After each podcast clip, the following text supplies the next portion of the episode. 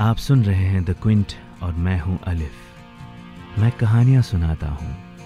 कुछ किस्से, कुछ कहानियाँ जो यादों से बुनी हैं।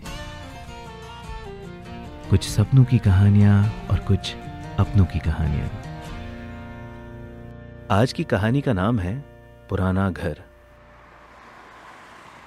गाड़ी ऊबड़ खाबड़ रास्तों से होते हुए एक छोटे से मकान के सामने रुक गई। सामने के मकान के छज्जे से पड़ोसी नीचे देख रहे थे, अपने नए पड़ोसी को। क्यूरियोसिटी ह्यूमन नेचर है। हर नई चीज़ पहले पहले थोड़ी अजीब लगती है। एक आंटी छज्जे के कोने से देख रही थी। मेरी नज़र पड़ते ही उन्होंने अपनी नज़रें फेर लीं। पापा ने गाड़ी से उतरकर मकान का दरवाज़ा खोला और बड़े एक्साइटमेंट से बोले, ये है हमारा नया घर। साठ बाई साठ का एरिया, दो फ्लोर्स और छः कमरे। नया घर। पिछले चार सालों से किराए के घर में रहते आए हैं। और अब ये नया घर। पापा ने अपनी सारी बची खुची सेविंग्स इसमें झोंक दी थी। उतना बड़ा तो नहीं है, पर सबके लिए काफ़ी है। मम्मा बॉक्सेस से हमारा सामान निकाल रही थी। चुटकी ने एक कमरे पे ऑलरेडी कब्जा जमा लिया। पापा पेंटर को फ़ोन पे कुछ समझा रहे थे और मैं मैं लॉबी में एक संदूक पे बैठा हुआ वाइट कलर की दीवारों को देख रहा था। अब फिर से एक नई शुरुआत करनी है, पर इस बार शुरू कहाँ से करें? पिछले चार सालों से इतने किराए के घर बदले हैं कि अब एक जगह सेटल होने का मन ही नहीं करता। मानो दिल ही खाना बदोश हो गया है। इस नए मकान की बड़ी खिड़कियों से बचपन की वो गलियाँ तो नहीं दिखेंगी, और ना ही वो बचपन वाली धूप झांकेगी। यहाँ वो मोहल्ले का शोर भी तो नहीं है ना? ना वो पास वाला टूटा हुआ मकान, जिसे हम पुरानी हवेली कहते थे। वो गुड्डू भैया की दुकान भी तो नहीं है यहाँ। और वो गली क्रिकेट, वो यहाँ कैसे खेलेंगे? न बंटी है, न राहुल, और ना ही पिंकी।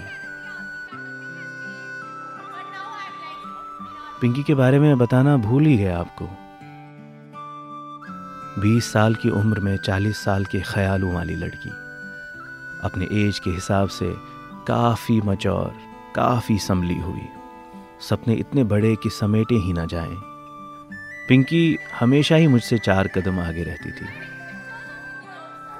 हम पहले दोस्त बने, फिर बेस्ट फ्रेंड्स फिर उसका दिल मेरे जैसे बुद्धू इंसान पे आ गया। सही कहते हैं लोग, दिल के आगे समझदारी नहीं चलती। पिंकी अपने से कई गुना कम अक्ल वाले लड़के को अपना दिल दे बैठी थी, और वो कम अक्ल वाला लड़का उस दिल की कदर ना कर पाया। अजीब ज़ात है इंसान भी। जब कोई चीज़ पास में होती है तो उसकी कद्र नहीं होती। पर जब वो चीज़ खो जाती है तो इंसान उसकी चाहत में हर पल मरता रहता है। बस कुछ ऐसा ही हश्र मेरी और पिंकी की स्टोरी का हुआ। हम दोनों साथ में तो थे, लेकिन धूप और छाँव जैसे साथ रह के भी साथ रह नहीं पाए। जब तक मैं ये समझ पाता कि हमारा रिश्ता दोस्ती से ज़्यादा था पिंकी के घर वालों ने उसकी शादी किसी और लड़के से कर दी। मेरे पास बची तो बस पिंकी और मेरी हज़ारों यादें। वो साइकिल राइडिंग वाली याद, वो तालाब के किनारे सनसेट वाली याद, सर्दी की दोपहर में गुप्ता अंकल के बागीचे की सैर, वो बेख्याली में हाथ पकड़ लेना। और अलग होते हुए आँखों में आने वाले आँसू, जो आते आते रोक लिए थे, उसने भी और मैंने भी। बारह साल की यादें हैं, एक दिन में समेटी नहीं जाएँगी। खैर, कुछ भी तो नहीं है यहाँ घर जैसा। ये मेरा घर तो है ही नहीं, मेरा पुराना घर। चार दीवारियाँ और कुछ खिड़कियाँ, घर थोड़ी होती है, वो तो मकान होता है ना। घर तो लोगों से बनता है। घर यादों का होता है।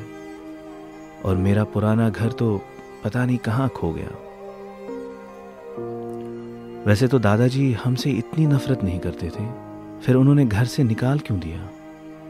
मम्मा ने शादी के जेवर बेचकर वो घर बनाया था। और पापा ने सारी ज़िंदगी अपना सारा पैसा उसी पे लगा दिया था। दादाजी ऐसा कैसे कर सकते थे? आखिर ये रिश्तों को हो क्या जाता है? भैया, ये कहाँ भैया, ये कहाँ रखना है? शिफ्टिंग वाले भैया ने मुझसे पूछा, यहीं पे रख दो। मैंने उससे कहा, एक कार्टन बॉक्स था जिस पे मेरा नाम लिखा हुआ था। मैंने बॉक्स खोला तो कुछ बचपन की चीज़ें रखी हुई थी उसमें। एक पुराना फ़ोटो एल्बम, मेरी आर्ट बुक, स्कूल में जीते हुए कुछ मेडल्स, कुछ सर्टिफिकेट्स और वो टॉय ट्रेन पापा ने वो टॉय ट्रेन मेरे फिफ्थ बर्थडे पे लाई थी। पूरा पागल था मैं उस ट्रेन को लेकर। किसी को हाथ भी नहीं लगाने देता था। एक बार मुझे याद है कि वो टॉय ट्रेन टूट गई थी। कितना रोया था मैं उस दिन। वो तो खैर पापा ने कुछ कुछ करके उसको फिर से जोड़ दिया था। वरना ऐसा कुछ भी नहीं था जो मुझे चुप करा पाता। ये कुछ चीज़ें हैं जो मेरी ही तरह अपना पुराना वाला घर ढूंढ रही होंगी। अब तो हम एक्सपर्ट्स बन गए थे, चीज़ों को बॉक्सेस में पैक और अनपैक करने के। अब पहले से ही पता रहता है कि कौन सी चीज़ किस बॉक्स में फिट आएगी। काश यादें भी इसी तरह बॉक्स में फिट आ जाती। काश वो धूप, वो चहल पहल पड़ोस के घर से पकौड़ों की खुशबू, काश ये सब चीज़ें भी अपने साथ उसी तरह पैक कर लेते। पर यादें तो इतनी है कि बक्से कम पड़ जाएँगे। इसीलिए शायद हम इन यादों को दिल के तहखाने में रखकर उन पर ताला लगा देते हैं और कभी कभार ज़िंदगी की भाग दौड़ से निकल कर भूले भुलाए उस तहखाने को खोल देते हैं। चुटकी को अपनी स्कूल यूनिफॉर्म नहीं मिल रही थी। पापा के चश्मे का डब्बा कहीं खो गया था। मम्मा को ये याद नहीं आ रहा था कि उनकी मेडिसिन कहाँ पे रखी है। और मुझे मुझे ये समझ नहीं आ रहा था कि शुरू कहाँ से करूँ। हर बार की तरह फिर से वही कहानी। कभी कभी ऐसा लगता है कि हम सब घड़ी के कांटे जैसे होते हैं। फिर से चलकर वही पहुँच जाते हैं जहाँ जहाँ से शुरू किया था। मेरे अंदर का बच्चा वापस अपना पुराना घर ढूंढ रहा था और मेरे अंदर का रैशनल इंसान ये जानता है कि वो पाना अब मुमकिन नहीं।